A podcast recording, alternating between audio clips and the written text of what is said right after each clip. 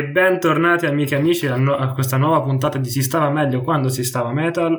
Con me qui c'è Viking. Eccomi con il mio potente martello umano. E questa volta abbiamo ospiti Viking.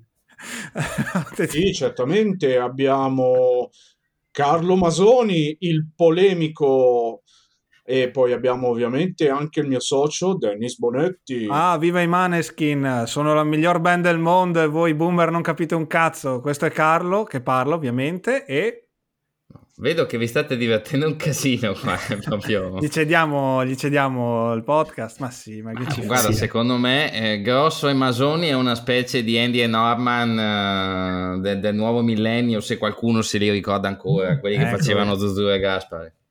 Bravo. Bon. Che sono e... ancora vivi, giusto? No, uno, uno due, sì, uno sì, è morto purtroppo. Ecco, vabbè, vedi. vedi Avrei voluto dire la strana coppia, ma perché insomma i Natali di, di sono mi, migliori, però è in, è in aria un po' di, come dire, arcobaleno e qua si parla solo con maschioni di true metal. A proposito, puntata 33, sì, sì, 33. Parliamo della notizia che ha spezzato tutti i nostri cuori da True Metallers. I Ciri Tangle non vengono più in Italia.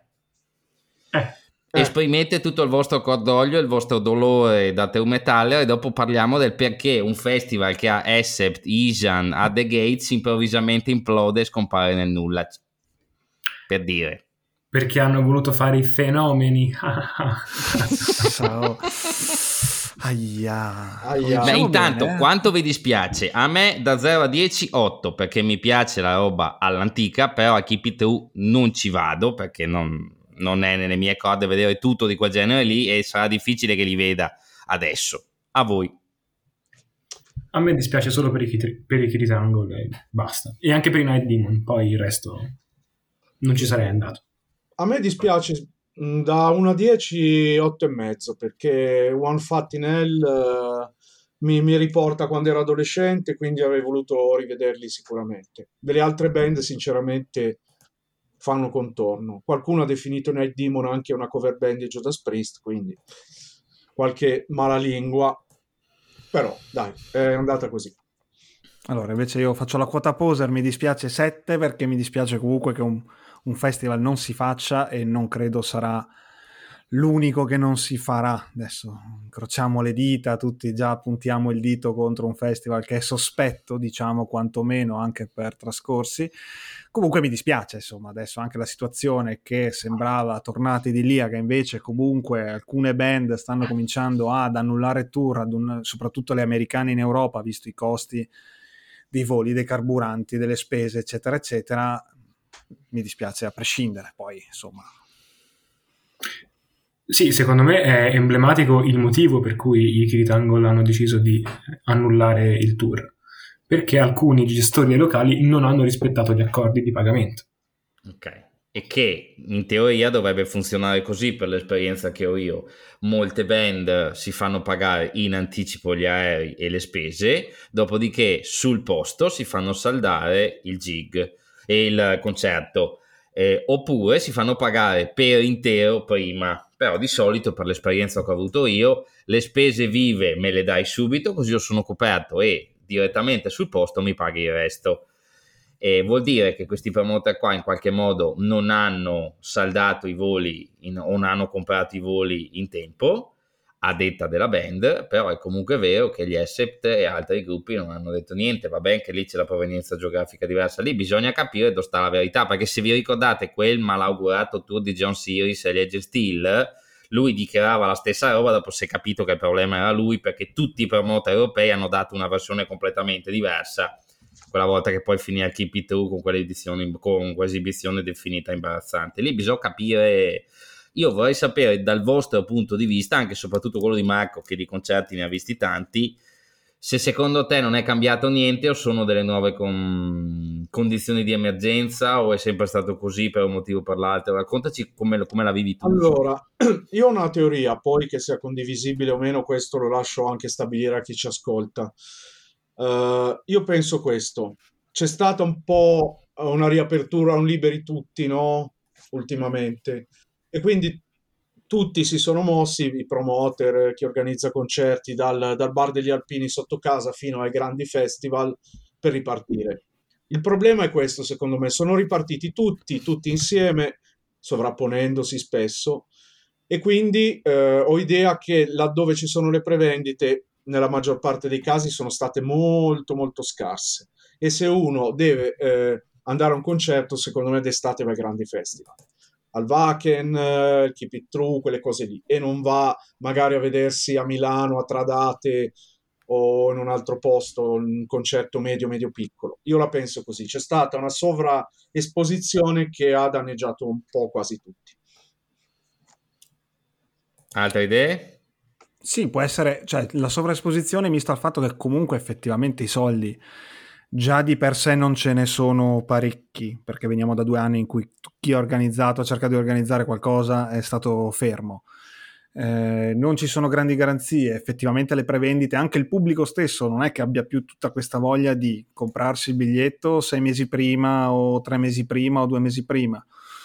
Magari non ha voglia semplicemente andare a un concerto, c'è ancora qualcuno che ha paura magari a stare in un posto in mezzo a tante persone, tutta una serie di, di cose. Effettivamente i Ciritango sono stati gli unici a essere un attimino, per la prima volta, qualcuno che ha detto sinceramente, ha detto qualcuno non ha rispettato i patti, noi facciamo, non annulliamo tutto il tour, ma gran parte del tour, tranne le due o tre date che sono rimaste abbastanza importanti nei festival, è morta lì.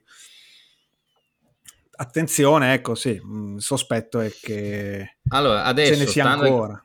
Stando ai comunicati stampa, il festival ha perso due band ufficialmente, cioè Ace che ha annullato tutto il tour e i Siri Tango che hanno annullato quasi tutto il tour e ha perso la location, il locale se n'è tirato fuori, il locale di Fontaneto ha detto guardate noi ci mettevamo solo il posto, non sappiamo niente, ufficialmente il festival non è annullato, però... No, no, uffici- sì, no, no è, ufficialmente annullato, è notizia di poco fa, quindi per chi ci ascolta tra qualche, sett- tra qualche giorno, ma è proprio annullato completamente, sono già partiti i rimborsi in automatico okay. dai canali di prevendita, quindi sì, effettivamente la sovraesposizione è un problema. Io adesso che ho ricominciato ad andare a concerti, ogni weekend c'è qualcosa. Ed è ovvio che la gente è la stessa di prima del Covid, anche forse qualcuno in meno se qualcuno è schiattato. Quindi io direi che. Eh, eh, questa era brutta, sì, lo ammetto. Sì, e, e, mm, effettivamente, insomma, c'è, c'è troppa roba, dove vai? Ma io credo che un festival in cui c'erano solo i Kiritangolo, i Night Demon, gli Ancillotti, poteva reggere. Hanno aggiunto sì. gli Accept, che ha un costo importante, immagino. Poi hanno aggiunto altre due date, quindi i soldi si sono ancora più ripartiti. Quindi secondo me ha concorso anche questa cosa qui, nonostante la maggior parte dei gruppi tipo i Flash God Apocalypse, Isan o altri siano europei, gli At the Gates, però comunque ha, eh, ha sicuramente influito questa cosa qui. Quindi hanno voluto fare troppo, forse per paura che non venisse abbastanza gente, hanno voluto aggiungere, aggiungere, aggiungere, però poi hanno, gli è scoppiato in mano. Ecco. Mi sembra che questa sia la, la, tendenza che stia andando di moda adesso, quella per paura di non fare prevendita, di, di gonfiare, aggiungere, imbottire come un panino alto così. Eh, io sono convinto che se tu fai due gruppi di richiamo e un gruppo spalla al massimo catalizzi meglio l'attenzione, anche perché se no disperdi veramente le tue energie e le tue risorse in 8000 band. Lo trovo una cosa personalmente fastidiosa.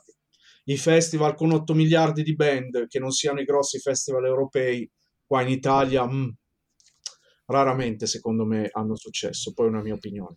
Difatti, secondo me, il Rock the Castor, che è l'erede del Gods of Metal, fa 6 gruppi al giorno, non di più, scalette più lunghe, eh, rimane in quella dimensione lì, che è la dimensione italiana. Cioè, quando qualcuno provò in Italia a fare un festival al Summer Breeze, cioè l'Evolution, le festival andò sempre male, con eh, tanti nomi di medio livello e senza headliner di richiamo grosso. Noi siamo abituati a muoverci per la gente grossa, è inutile però, e dopo io qua chiudo e lascio a voi la discussione, io stavolta avevo ragionato in modo opposto, avevo detto siccome i Siri Tangle sono sotto gli Accept, gli Accept i numeri li faranno e quindi sto giro me li vedo davvero perché è difficile che li cancellino. Invece purtroppo, probabilmente per la sovraesposizione di tutto, pure gli Accept in questo momento qua non hanno fatto tutte queste prevendite.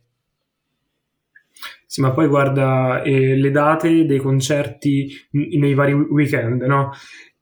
ho notato che ci sono degli weekend, tipo il, il, più, il più, emblematico forse è quello del 6 agosto, dove, dove, ci sono, credo, sei festival in tutta Italia, contemporaneamente di un giorno, tipo l'Agglutination, il, l'emergency, eh, l'emergency Metal sì, Festival. Sì, a Bergamo. Uno vicino a Genova con i Voivod, possibile? Con i Voivod, sì. Adesso non mi ricordo se 6 agosto. Ma... Un altro con i Pentagram a Livorno. Cioè, capite? È una roba insostenibile.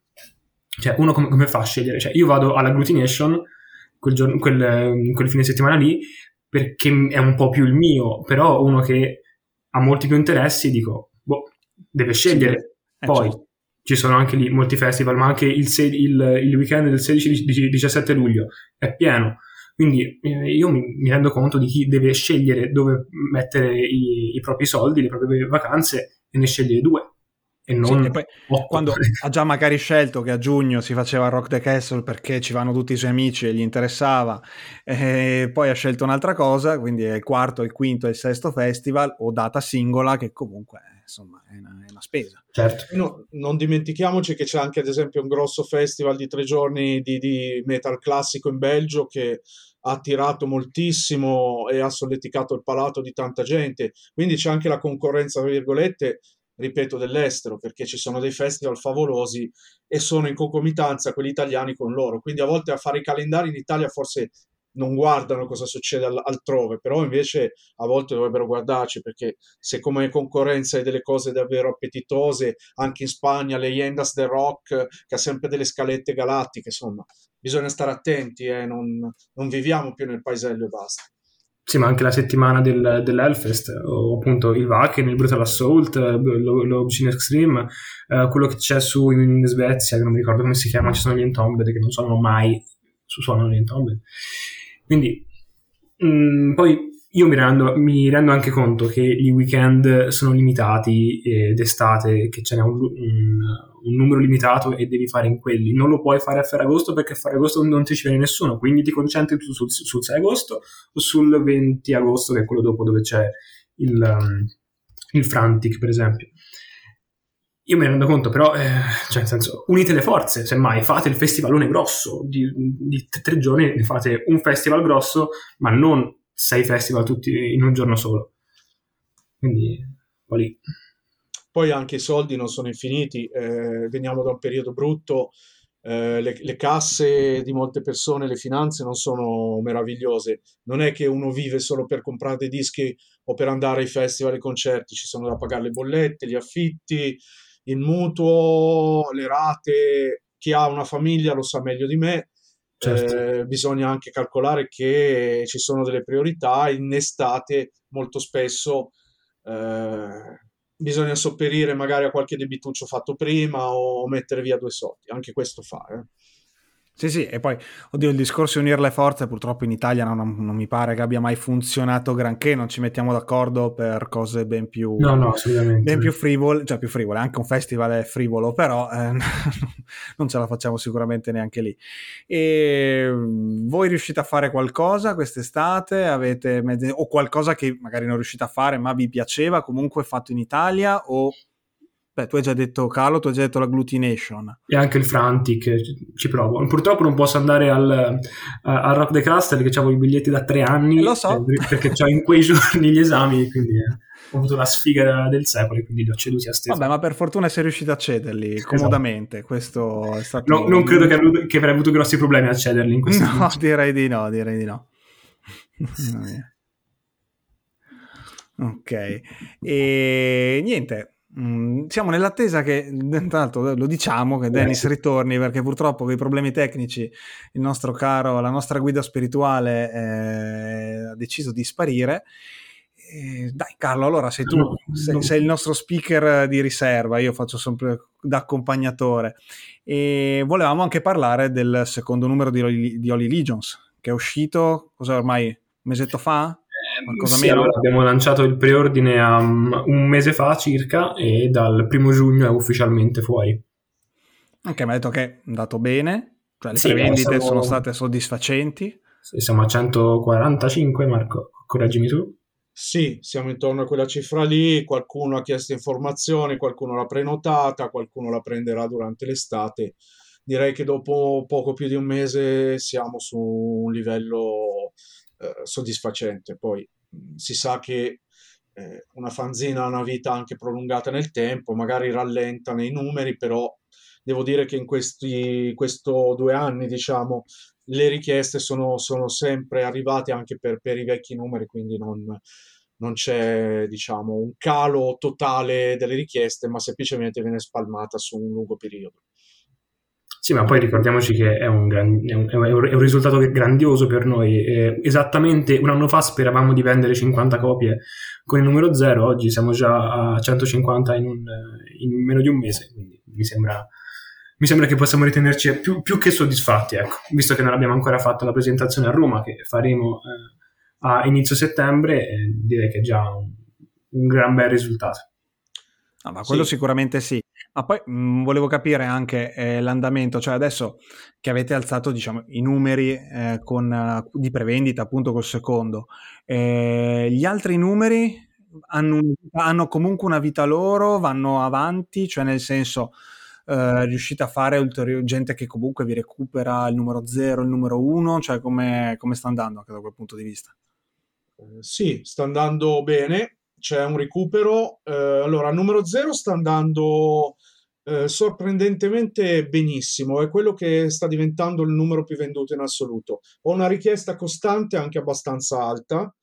Il numero 1 sta andando bene, però è un po' eh, ripieno tra le due fette di pane tra lo 0 e il 2. Però non mi posso neanche lamentare del numero 1 perché abbiamo acquisito tantissime persone nuove che hanno preso il, il bundle, quindi hanno preso lo 0, l'1 e il 2 e fisiologicamente, devo essere sincero, abbiamo perso 3-4 dei vecchi, chiamiamoli clienti, lettori come vuoi tu, ma è fisiologico, non, non è possibile mantenere sempre il 100% nel tempo, ci sta.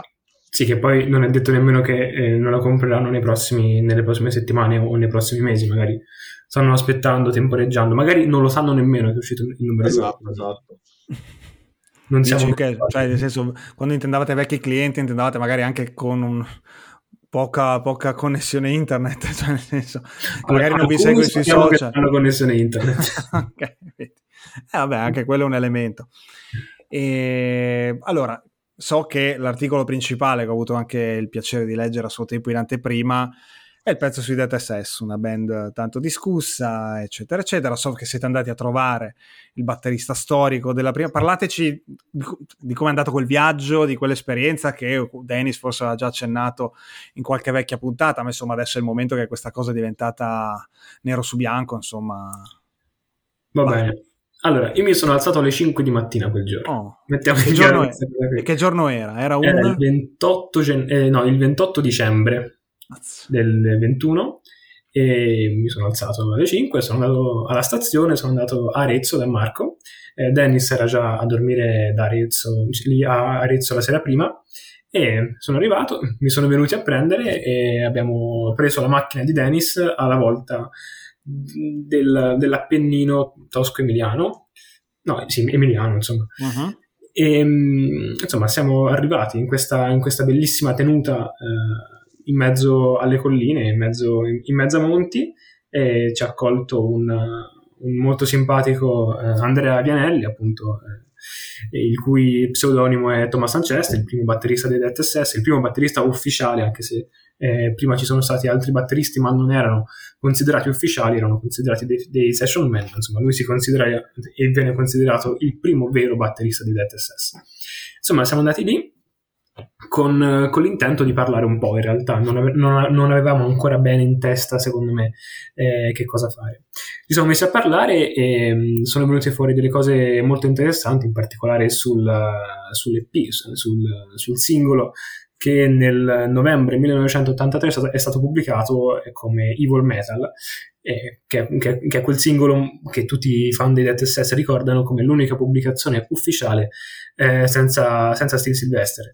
E insomma, ci siamo messi a parlare, ci siamo messi a snocciolare vari aneddoti, vari, eh, insomma, i dettagli delle registrazioni, il, il come, si come, come, vivevano in quel momento i Death SS, in quel momento così poco raccontato perché ci siamo accorti anche che eh, di quel periodo quasi nessuno sa niente, appunto perché le cronache ufficiali diciamo dei Death SS sono quelle solamente raccontate da Steve Sylvester nei suoi libri che accenna vagamente questo periodo, ecco, chiaramente non c'era, quindi non l'ha potuto raccontare, sicché ci siamo presi la, la briga appunto di raccontare questi, ehm, quei due, du, due, anni circa, in realtà, eh, fino all'87, fino al concerto di Soliera, eh, conclusivo dei Death SS, cioè l'ultimo mm-hmm. concerto dei, dei, dei, dei Death SS originali con Paul Chain, anche se poi non è l'unico concerto che hanno fatto eh, Steve Sylvester e Paul Chain eh, dopo l'87, perché nel 92-93 hanno fatto dei concerti insieme, vabbè, eh, sotto Steve Sylvester's Death,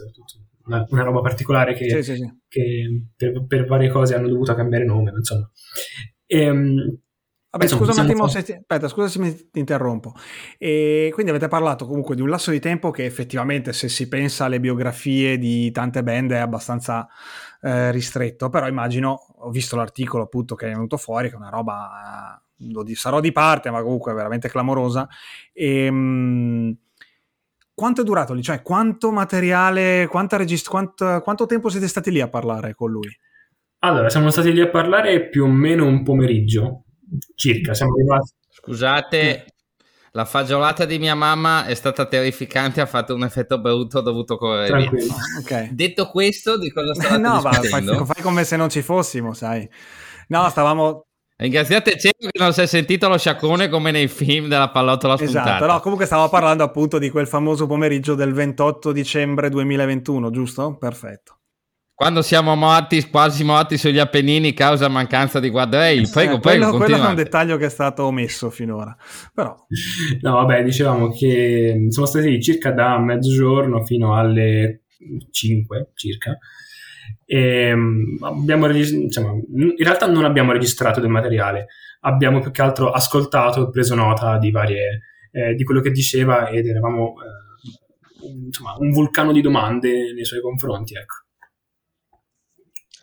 Devo, devo fare delle aggiunte. Allora, eh, Andrea, che vive in un posto meraviglioso, sperduto, non diciamo il paese per, non, eh, per privacy, però all'interno della, della, sua tenuta bellissima scorre un ruscello personale, vorrei dire. Cioè lui ha il fiume personale a casa sua. È qualcosa di meraviglioso. Ci ha offerto una porchetta artigianale eh, a pranzo superlativa e eh, se Andrea mi sente mi perdonerà, ma poter dire di aver pisciato nel cesso dell'uomo lupo dei DTSS per me non ha prezzo. Sì, direi sì, di sì. Sono d'accordo. Sì, effettivamente. Dennis, sì. che ricorderai di quella... Forse di meglio ci sarebbe, eh, sono stato a letto con la sorella di qualcun altro di DTSS, ma non, non si può dire perché insomma, poi ci denuncia. No, comunque è stato un'esperienza bellissima. Ma io personalmente conoscevo già Andrea da, da, tanto tempo, quindi è stato un ritrovarsi con Dennis e Carlo, è stata un, una, una, scoperta nuova, è stato bello condividerla insieme. Ecco, questo è il succo. Allora, io vi chiedo, mh, mm, l'avventura l'abbiamo vissuta insieme, la fanzine la pubblichiamo insieme, eccetera, però che senso ha nel 2022 andare in gita sugli Appennini il 28 di dicembre a farsi raccontare la storia dei DTSS da un ex membro. Voglio dire, siamo nell'era di internet, ci sono i siti internet, le bio, c'è Wikipedia, tutto è stato detto, è stato fatto e poi voglio dire, non è che possiamo, non stiamo parlando de, de, di un gruppo di cui non si sa niente, i Death sono ancora in voga oggi, Steve mantiene la band su un livello piuttosto alto, quindi cioè, non è che non puoi sentire parlare di Death che senso ha fare l'operazione che abbiamo fatto noi e che faremo ovviamente con altre, per altri personaggi in futuro. Perché uno dovrebbe prendersi la briga di fare sta roba qua? Che livello di polemica vuoi aprire? No, ne, nessun livello di polemica. Uh, semplicemente io credo che sta cosa qua vada spiegata perché abbiamo anche un pubblico di gente più giovane di noi perché dovremmo prenderci la briga di andare a biografare uh, allora, questa gente qua, insomma. Posso rispondere io perché io considero questi più che interviste dossier e uh-huh. dossier giornalistici significa andare a reperire le fonti di prima mano. Su internet è un po' come il gioco del passaparola, eh, parte Roma e finisce Toma. Quando tu vai dai protagonisti gli chiedi guardandosi negli occhi le cose, eh, secondo me eh, ha un valore immenso perché intanto tu gli puoi fare le domande che magari nessuno ha fatto e poi soprattutto hai una risposta da chi quella cosa l'ha fatta, l'ha vissuta e c'era. Internet c'è tutto, è vero, sì, ma non è la prima mano. Se tu puoi avere la prima mano, devi averla. Io la vedo così. Boh, non è nemmeno vero che c'è tutto, eh. ci sono alcune cose che non ci sono. Sì. Eh, perché o le vai alla, alla fonte o, o, non le trovi. Questo è anche mm. vero. Eh, quindi quello che diceva Giovanni Lori un paio di puntate fa, che internet sembra che possa dare tutte le risposte e non le dà, Uh, siete d'accordo? Io davanti a me ho un vecchio di merda, ho un giovane rampante polemico, ho un, uh, un metal poser di me, quasi mezza età e poi ci sono io che sono il nerd fuori da ogni logica. Io dico che ricercare e mh, mm, cercare una certa filologia del metal ha senso al giorno d'oggi, molto. Tocca a voi. Sì, anche secondo me dipende tutto un po' dal, dal livello di approfondimento che vuoi di, di, un certo argomento. Cioè, un conto è dire sì, c'è stato nell'83 un periodo in cui Steve Sylvester non era nei SS, in cui cantava Santis Goram e è uscito Evil Metal. Punto. Quello è vero, però noi eh, volevamo andare oltre, volevamo raccontare qualcosa in più che non c'è scritto su internet. Cioè, sì, la cronaca la, trovi, però noi volevamo fare qualcosa in più, ecco. Io penso sempre questo. Se quando, ma vale per me, ma credo valga per voi, se quando scrivo qualcosa non posso dare qualcosa in più a quello che c'è, non inizio neanche a prendere la penna in mano. I copia e incolla non mi piacciono, le fonti di internet possono essermi utili, ma laddove io possa andare a approfondire in maniera diretta, lì posso dare qualcosa che eh, altri non hanno. Io la vedo così eh, poi sarò il vecchio di merda, ma carta penna, occhi negli occhi con l'artista. E allora perché non abbiamo fatto un'intervista per una webzine, ma ci siamo ostinati a mettere una rivista di carta? Cosa ne sappiamo se domani arriva una tempesta solare e spazza via tutto internet? Esatto. E lascia solo la carta, cioè esatto. solo gli alberi e la carta e... i dischi del Running Wild, cioè non lo sai. Cioè... Cazzo di no. eh, lo so. Dice, è un mondo in cui non vorresti vivere? Beh, no, vabbè, insomma, niente. dai, quelli belli, mondo, anche quelli belli. Un mondo in cui se mi devo pulire il sedere ho due alternative, o la carta... Oh, vai Dennis, uh, vorresti... Eh, io uso Running Wild. Eh, vedi, Dennis invece non dice niente per non prendervi a male. Dennis ha preso le Legions in mano e diceva oh, forse userei questo. sì, esattamente. E, ehm, su Holy Legions io direi che qua abbiamo grosso modo dato um, qualche spunto. Mm, ah, mi viene da dire... Grosso modo, Dennis ancora muto. Grosso modo perso la connessione. Ditemi. Vabbè, Ma... aspetta. Dite, no, tanto aspetta. Vai. Sì, 3, 2, 1 e ok. E su Holy Legions abbiamo fatto a qualcuno dei nostri collaboratori, ovvero Giovanni, ha fatto un bel articolo su un'etichetta di ristampe, la OPM Records, che è insomma una cosa che credo che se in due sanno chi è, mm, uno dei due è Giovanni. Cascato. Detto questo, mh, mm, parliamo un po' di ristampe. Io stamattina ho avuto la possibilità di guardare un attimo un, un paio di discografie perché un tizio mi ha proposto dei CD usati e mi sono accorto per esempio che i tre dischi dei Leeds Lord, ok? Ce n'è uno che gira con una stampa fake macchiata a Metal Blade, ce n'è uno ristampato ufficialmente e ce n'è un altro con un'altra stampa fake, quindi praticamente uno su tre in questo momento si trova originale, gli altri due girano bootleg. Che senso ha nel 2022 ristampare o non ristampare i dischi quando ormai li trovi anche su YouTube? Molta roba c'è su Spotify.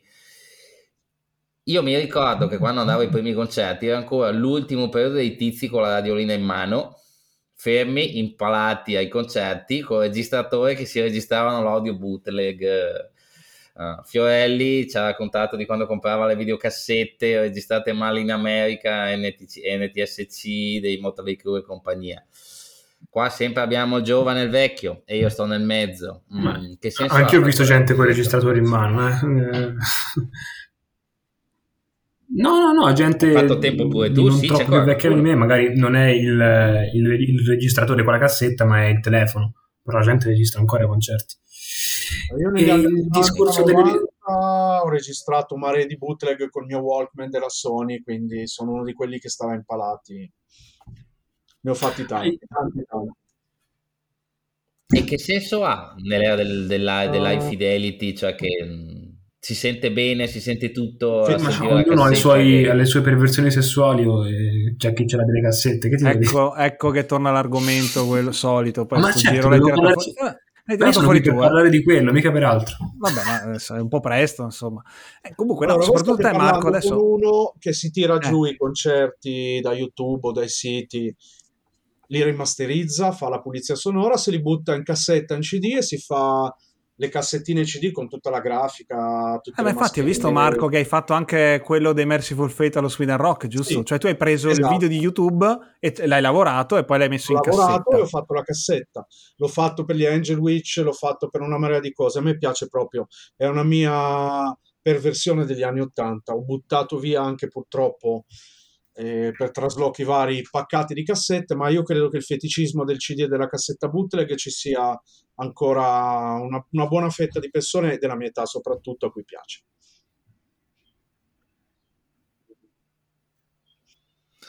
E, ehm, sì, infatti adesso se ci ragioniamo su mh, mm, lo facciamo con mezzi diversi, però la canzone nuova di Merciful Fate è comparsa subito su YouTube, certo. caricata, filmata da un telefonino non avrà la magia della cassetta registrata, ma siamo sempre lì. E a diritti d'autore, una volta le band non erano tanto feroci su queste cose qua, perché alla fine spesso diventavano official bootleg, venivano venduti, tollerati. Nell'era post-Metallica Napster, secondo voi? È una vita che non sento di polemiche su registrazioni bootleg, la gente non, o di gruppi che fanno mm, togliere dai... Dipende dal gruppo. Ci sono per esempio gli Witherfall che sono fe- ferocissimi su questa cosa. Ok Witherfall. Cioè, Chi? Sì, loro sono ferocissimi su Ah, quelli su Sento i media, sì. Sono sempre ah. meno. Uh, cioè, c'è, c'è, chi anzi è contento se viene ricaricato il concerto o il, um, insomma, o il video anche solo l'audio in giro. Cioè, vuol dire, cazzo, questi eh, gli è piaciuto talmente tanto la mia musica da, da volerla ri- eh, riascoltare e farla sentire a altri. No, non lo vedono più come un questi mi hanno rubato il concerto, no? un, questi anzi mi aiutano a diffondere la, la, mia musica. Magari mi comprano anche il CD, magari vengono anche ai miei concerti.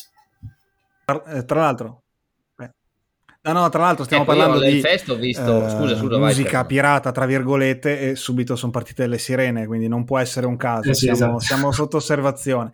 E no, piccola postilla, forse siamo in un mondo in cui un disco esce ed è su Spotify e tutte le piattaforme più o meno gratis il giorno dopo, quindi ecco, magari vo- una volta quando riuscivi ad avere l'MP3 del disco il giorno che usciva o addirittura un mese prima quando uno rippava i promo, ecco questo è un tempo che non esiste più, forse anche quello.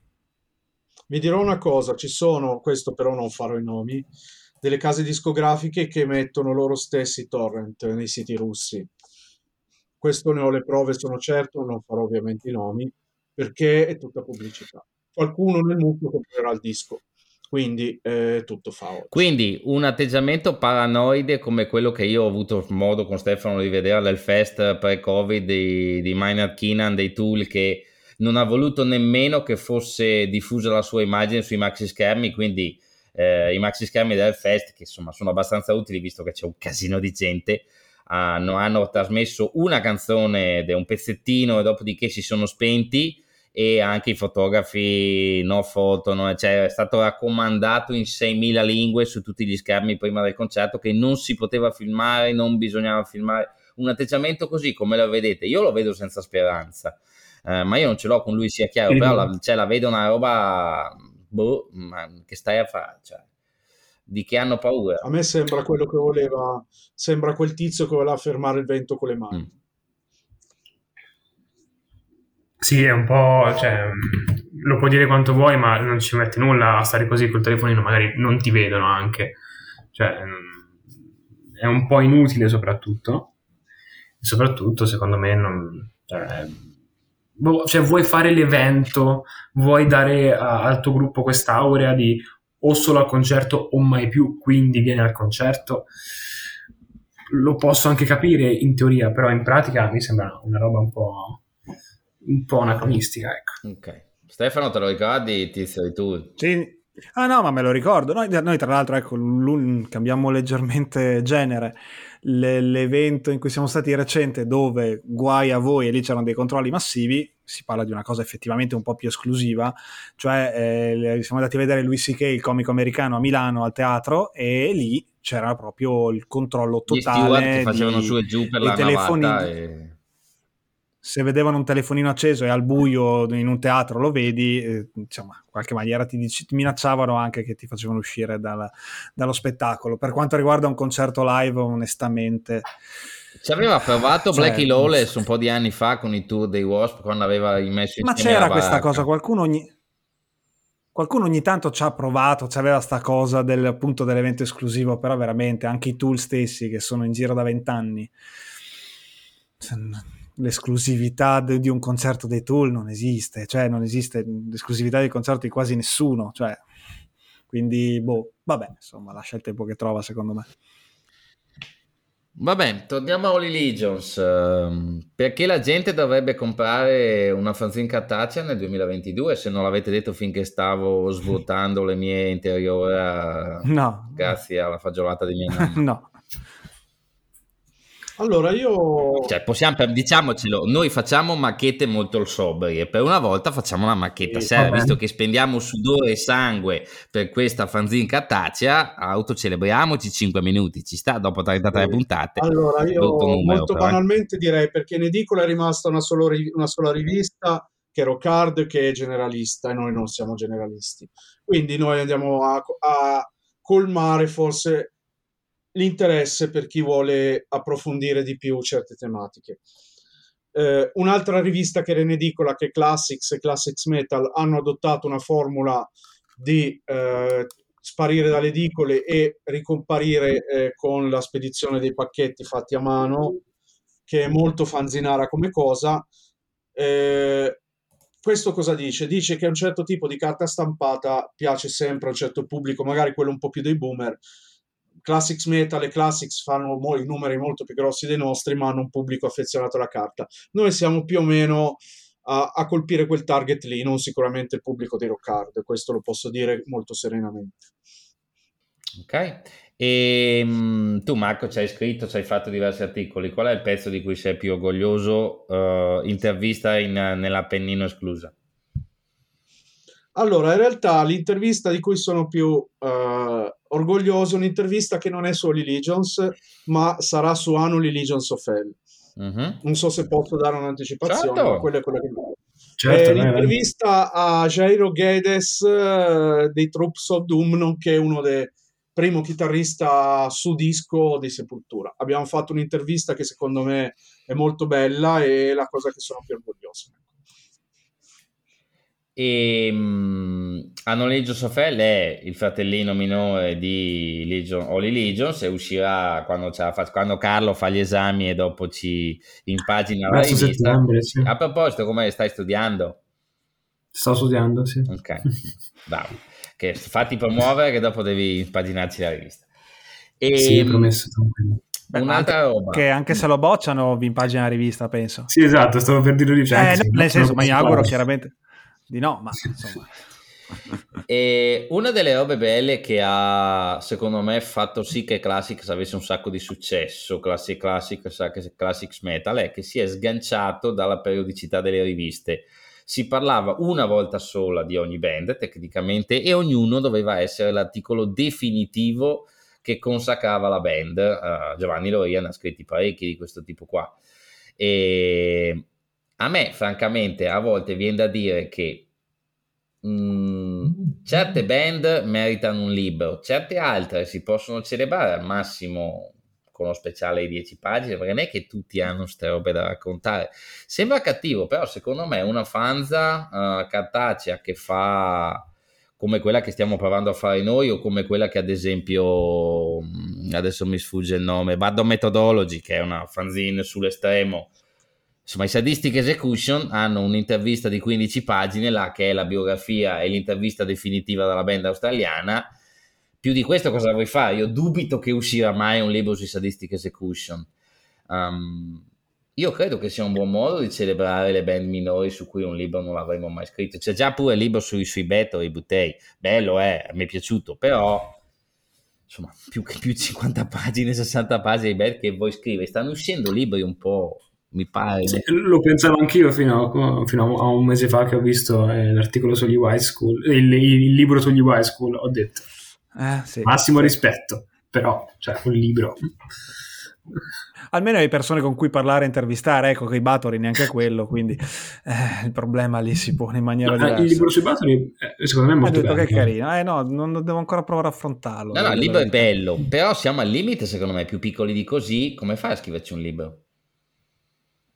Sì, questo sono d'accordo. Eh, allunghi il brodo, ci metti 800.000 foto, fai venire le discografie scritte con un carattere Arial 614 e che per scrivere la tracklist di 8 canzoni ci metti 20 pagine. Qualche libro usa anche questi giochini qua di, di fare dei caratteri più grandi, mettere 8.000 foto, mettere 200.000 note. Mm, effettivamente vi sarà capitato anche a voi che ci sono intervistate anche famose, che al di là del yes, no, I don't know, siamo lì. Eh. Sì. Ah, sì, vabbè, a voglia, a voglia. Non, non, dico che sono la maggioranza, purtroppo, quando abbiamo fatto il periodo hardcore, io e Dennis con la webzine, insomma, di interviste da buttare, ce n'erano parecchie. Ecco, si spera che quando uno ha intenzione di pubblicare un libro o qualcosa del genere, insomma, si impegni un attimino di più, anche se ci sono dei personaggi con cui io aspetto il giorno in cui Abbat vorrà fare un libro su di lui e voglio vedere chi ha il coraggio di, di, sì. di, di intavollarci una conversazione. Secondo me insomma, però, vabbè. Fanno una roba tipo le Iene, Abbat intervista Demonas e Demonas intervista Abbat. L'ultimo capitolo, Org intervista tutti e due e li mena anche. Io, ecco, questo è un libro o un video che vedrai volentieri. Ecco, se devo dire. anche come vedere Trey Azotot un giorno fare un'intervista vera e lì mi faccio il segno della croce e vorrei essere presente. e sarebbe il giorno più bello della mia vita. Non credo che mai farà un'altra intervista seria. Ma guardate, anche, anche il libro su Nergal, anzi di Nergal, è 5.000 domande, botte, botte risposta. Cioè, ci, ci sono alcune domande che sono ehm, ti piace il pollo? Sì, cioè, nel senso, quindi... A me si piace che... il pollo con la patata, te lo dico io. Eh, esatto. No, ma ci sono de- delle cose che dici, cazzo, questo è veramente riempitivo. O se no si usa il metodo Popov, copi incolli gli stessi aneddoti nello stesso libro per 7-8 volte, vedi esatto. Fate, e fai il libro, o quelli degli Iron Maiden, dove o vedi... Anche quello su Megadeth vedi raccontato nove volte di quando King Diamond eh, andava al McDonald's e comprava eh, le patatine e, e, non comprava il McChicken, ecco. Ci e, ehm, sono libri fuffa, eh, così. Senza polemica, perché alla fine mh, mm, è semplicemente per pur parler. Sì. Tsunami, che è l'unico editore meta con un po' di richiamo qua in Italia, dopo vabbè c'è qualcun altro, c'è Crack, c'è eccetera, però okay. Tsunami ha la fetta grossa del mercato. Adesso pubblica il libro delle Rodi degli Iron Maiden, che c'è anche il package, vi pare, con la maglietta o del genere. Allora, al netto che Tsunami deve pagare l'affitto e ci hanno ragione. Se pubblicano il libro sui Sadistic Execution, dopo domani Tsunami non c'è più il fatto che il libro dei Paradise Lost sia uscito nominalmente in 300 copie un paio d'anni fa, un anno e mezzo fa, ed è ancora bellamente sul mercato, quindi vuol dire che non, non ne hanno vendute tutte. Ci ha venduto come Oliligio. Ecco, boh. e, e, mh, mm, e, adesso loro puntino su libri come questo. Al netto che se toccasse a noi faremo probabilmente lo stesso e pubblicheremo anche il libro che ha fatto la cameriera di Jenny Gaps eh, dal 95 al 98, perché quelli vendono. Non è un po' triste che ci ritroviamo sul mercato con il libro delle Rodi degli Iron Maiden dopo che sono già stati pubblicati non so quanti libri sugli Iron Maiden? Non è una... Mettiamola così. Eh. Mettiamola così, io e Marco intorno a marzo abbiamo detto per il primo aprile, per il pesce d'aprile facciamo il post. Nel prossimo numero di Religions intervista a Rodi degli Iron Maiden e non sto scherzando, cioè, l'avevamo da- davvero pensato ed è un po' triste. Serio? Sul serio, sul serio. Sì. Avevamo su, anche la scaletta già il post pronto. Allora. Ah, per quando uscirà la puntata, che... mi date le prove, avete un testo, sì, sì, Vabbè, molto bello, cioè, perché poi il, il testo era che Jenny Gers aveva intasato i gabinetti del backstage degli Iron Maiden e il concerto sarebbe saltato, se mi ricordo bene. Sì, proprio uno scherzo di questo tipo qui. È un po' triste il fatto che lo facciano davvero. Ecco.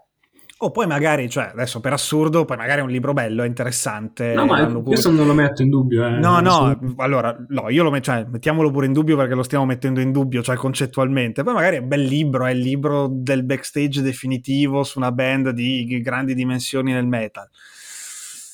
Sospetto che, insomma, sì. sia così. Però... Metto una lancia a favore. Meglio il libro di un Roadi che comunque ha vissuto dal vero la band che certi libri copia e incolla delle interviste prese da internet, dalle fanzine, da questo e da quello, assemblate in un kebab gigante, spacciate per libro rivelazione. Non facciamo nomi, ma ce ne sono.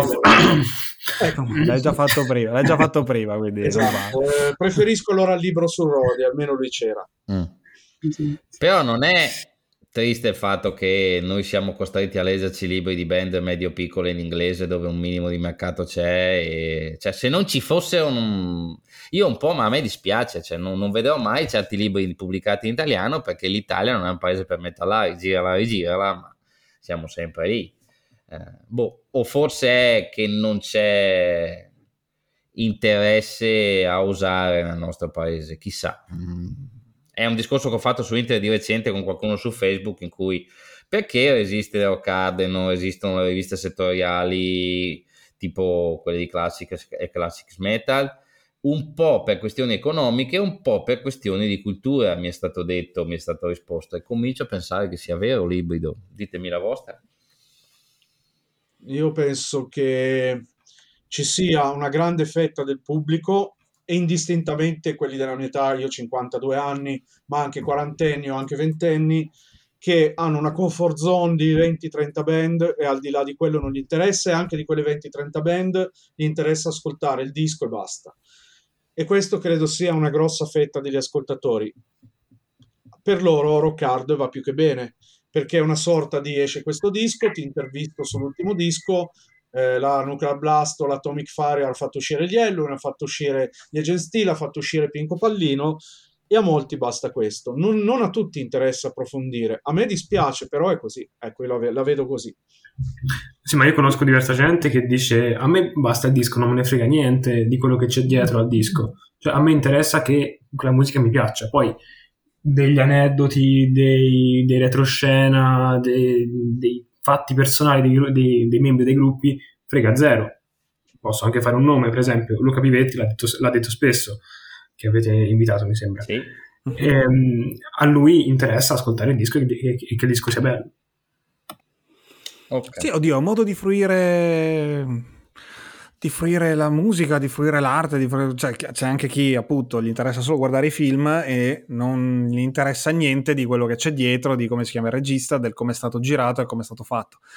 E ci, ci, può anche stare, ripeto, io faccio veramente fatica e non sono, e non sono sicuramente il tra virgolette più anziano qua dentro a immaginarmi un pubblico per Rock oggi nel 2022 evidentemente c'è, ma io veramente faccio una fatica proprio disumana a capire che chi può spendere questa cosa per un prodotto che nasce vecchio perché la cosa delle recensioni e delle news che sono diciamo l'attrattiva principale perché non ditemi che sono le interviste eh, che senso abbia oggi nel 2022 però vabbè okay. oh, non lo capisco neanche io ma okay. come si dice Ok. Sì, poi cioè, c'è anche la news che può essere, sai, interessante, però di solito in teoria la vita della news è molto breve. Eh, cioè la, sì. la, news si dovrebbe esaurire subito. Esattamente. E... Ma poi va su internet, sulla webzina a cercarla, non su Roccardo o su un'altra rivista. Quando tu esci con ah, la news no, rivista, eh, qualcuno ci ha provato. Vi ricordate l'esperimento fallimentare terrificante di eh, Hard Rock Magazine? Hard Rock, sì. Che metteva le news sulla carta? Terribile. Ma fa molto ridere questa cosa.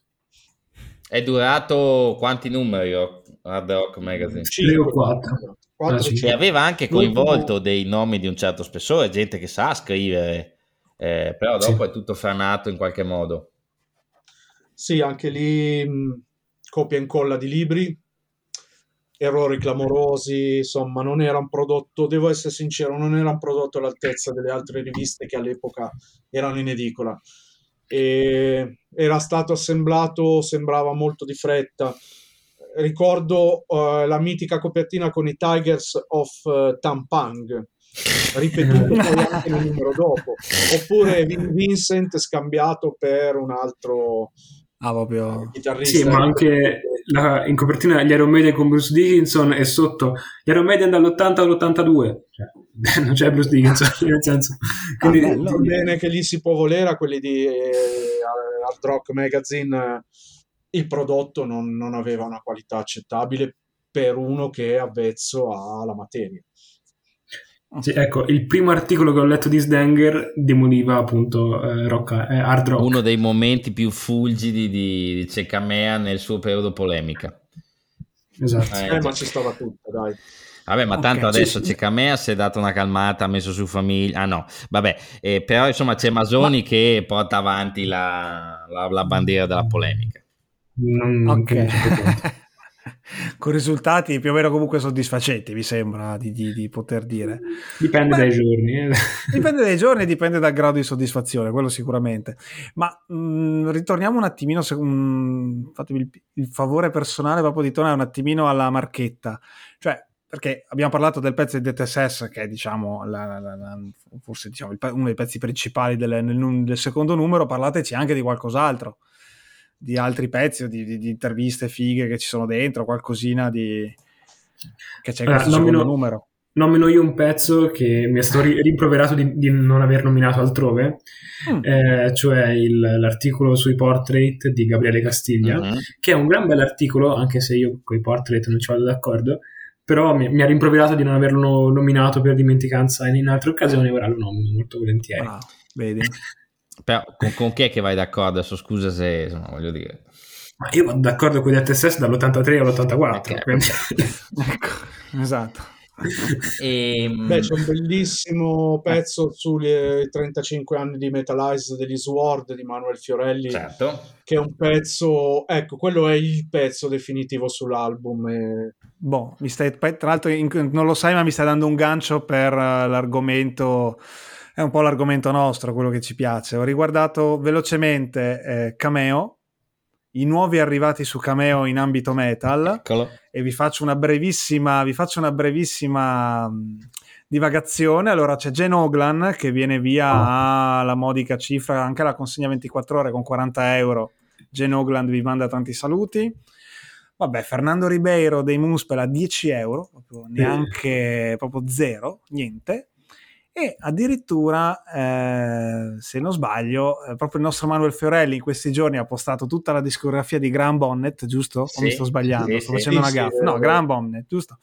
Ed è arrivato anche lui, un prezzo irrisorio, 24 euro, quindi cioè, se volete ripagare di gioia eh, il redattore Manuel Fiorelli di Holy Legions, ecco, avete già un'idea perfetta secondo me. Poi un regalo, io... sì, di compleanno, di Natale. Sì, ok, esatto, però io adesso volete... sto già spendendo 10 euro perché voglio fare in modo che Ribeiro faccia il video e ci saluti come Metal Podcast. Adesso spendo 10 euro, lo contatto e vediamo se riesco. Ma scusate, Beh, una volta sicuro. non c'erano le band che affittavano i polacchi turnisti a 50 euro al mese per fare i tour tipo Blitzberry? Quelli sono i Pestilence. Ah. Quelli sono i Pestilence e lo so per, mm, in maniera molto, molto diretta. Sì, i famosi polacchi col furgone che dormono nel furgone. Che Lambrenedetto ogni tanto, non so se sapete chi è, Lambrenedetto sedicesimo, lo youtuber, indicava che negli autogrill dormivano i polacchi sui furgoni. Erano quelli che andavano a fare i turnisti per le band quando erano in Italia, magari. Ecco, uh, ah, quindi c'è questa, questo è un mondo che non, non conosco.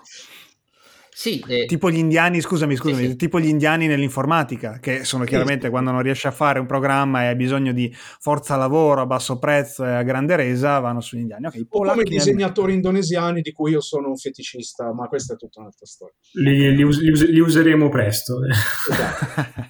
Sfrutteremo i tuoi schiavi presto. Ehm io concluderei così. C'è un'altra notizia che oggi mi ha colpito, che nelle cancellazioni del Wacken, tra cui c'è un gruppo italiano, hanno cancellato SS, Lindemann e, e aspetta, Angel, Witch, un gruppo inglese, sì. si parla del fatto che i costi stanno ammazzando tutto e anche agen- agenzie di forza lavoro, cioè proprio chi ti guida il camion, chi ti carica gli strumenti, c'è gente che si è spostata dal metal in altri settori, si fa fatica a trovare forza lavoro. Ehm, mette insieme gruppi molto diversi tra di loro, eh, uno tedesco, uno inglese e uno italiano. Mi sto chiedendo, nell'era in cui le band non sono più band, quelle di, un, di una certa età, esempio, i Megadeth, è evidente che Mustaine assicura lo stipendio a chi suona con lui, perché non è più... Sì. Cioè, non stiamo parlando di Cryptic Shift che erano 4 25 anni inglesi che dormivano in un bus, in un furgone che sono fatti in mezza Europa insieme ai Bedford.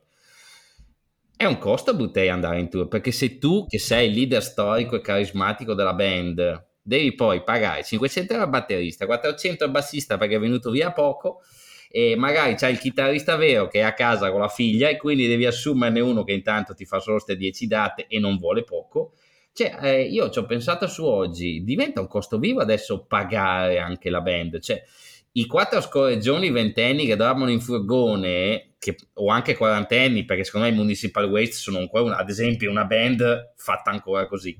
Però i grandi vecchi, eh, secondo me, sono problemi adesso. Eh. Ad esempio, Rock and Rolf, quando va in giro con eh, i turnisti nuovi con cui ha fatto il primo concerto dopo cinque anni, un Dave Mustaine, sono costi. Forse adesso quelle band lì, non più band, ma un leader più gente, avranno un po' cazzi da pelare, come si dice. Che ne dite? Sì, assolutamente. Poi di- dipende un po' anche dal gruppo e dipende dal, dal, turnista. Cioè, se il turnista è un ragazzo entusiasta, lo paghi poco perché dice: eh, ho, ho, suonato con i Pestilence per un tour e va sicuro che c'è gente che lo fa. Sì e quindi si fa pagare 50 euro a serata e è contento così perché poi ho suonato con i Pestilence, ho suonato con i Megadeth, ho suonato con altri invece ci, ci sono i professionisti che ci devono campare e devono essere pagati piuttosto bene. Cioè, adesso che pigliavamo tutti per il culo il tizio Sven degli Aborted perché ha cambiato 7000 persone nella band, adesso però sta avendo ragione lui perché lui ci aveva visto lungo nella sua follia di cambiare la band ogni sei mesi, perché adesso boh, che dite? Io sì, dico anche che ci sono dei musicisti, mi può venire in mente Paul Diano, Bled Bailey o altri, li ho visti con i miei occhi, che praticamente affittano, assemblano una band nel paese in cui vanno a suonare. Mm-hmm. Sì. Gli danno, io le cifre non le dico, ho visto il promoter pagare Bled Bailey una cifra che se, pe- se pensiamo che ha, ha, cantato negli Iron Maiden eh, viene da piangere, però assemblò la band sul luogo gli, gli diede questi soldi e fecero il concerto. Molti, Paul Diano anche ha fatto così, ci sono artisti che assemblano una band nei posti dove vanno e così risparmiano sui costi perché sono scherzando ai famosi polacchi da 50 euro. Che è il metodo Ian Pace, solo che lui lo, lo mette come evidente, cioè fa un altro giro Ian Pace con la Ian Pace Band Plays di Purple, ma, ovvi- ma lì è evidente che è così, insomma. Sì, sì, ma Ian Pace suona con chiunque e, fa, e, va a suonare nelle cover band per far felice i ragazzi e, te, e tenersi in allenamento lui. È, è, un po' un altro discorso. Anche Nico McBrain lo fa, eh? Ah, giusto. No, Stefano?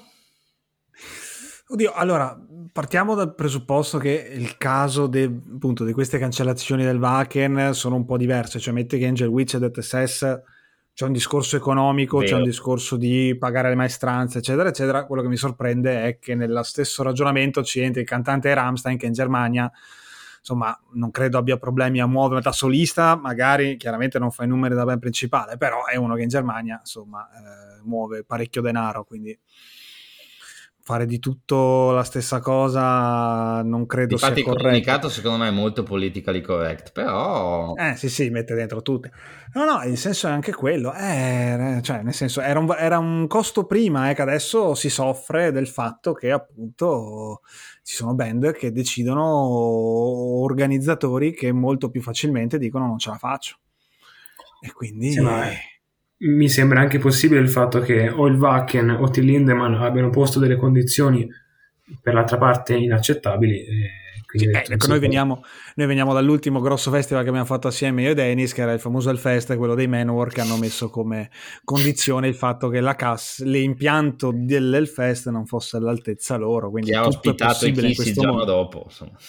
Sì, sì, no, non, a noi sembrava adeguato, magari non siamo dei fonici, però mi sembrava adeguato a sentire. Questo quello. è anche uno dei motivi per cui Rock and Roll con i suoi Running Wild of Fire in Italia non lo vedremo mai perché ha delle richieste economiche spaventose. Sì. Piuttosto che chiedere meno, lui dice ok, non mi muovo e sta a casa a spazzolare i dobloni d'oro. Boh, non lo so. Sì, difatti a me ha fatto specie che l'uno dei pochissimi concerti che fa quest'anno sia stato in Repubblica Ceca al Metal Fest, che per amor di Dio, bello è, però è un festival di terza, seconda, terza fascia e non fa poco altro, insomma, non può darsi che là l'abbiano accontentato perché in quella situazione là era il pesce grosso, mentre in posti dove i pesci sono grossi come lui o più grossi di lui dovrebbe accontentarsi di più.